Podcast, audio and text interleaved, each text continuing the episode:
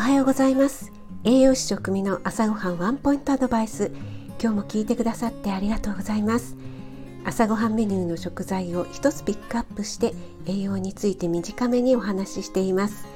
お出かけ前の支度中移動中に耳だけ傾けていただけると嬉しいです。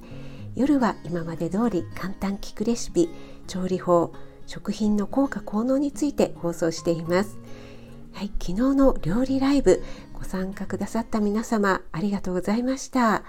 また28日日曜日も行う予定なので皆様のご参加お待ちしています。はい、今日の食材はキヌアに続き穀類で黒米です。皆さん黒米は食べたことありますか？古代米とも言われますが見た目はね真っ黒であの通常は白米に混ぜて使いますよね。白米1合に対して黒米大さじ1杯程度加えるのが目安です。あとはいつも通り炊いていただくと白米の部分がね紫色っぽくなって綺麗になりますよね。栄養価は鉄分が少し高いくらいで白米とほとんど変わりないんですけども何といってもあの色ですよね。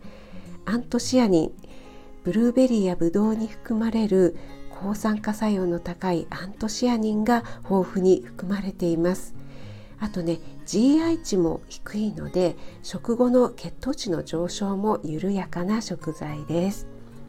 はい、あなたが美味しく食べて美しく健康になれる第一歩全力で応援します。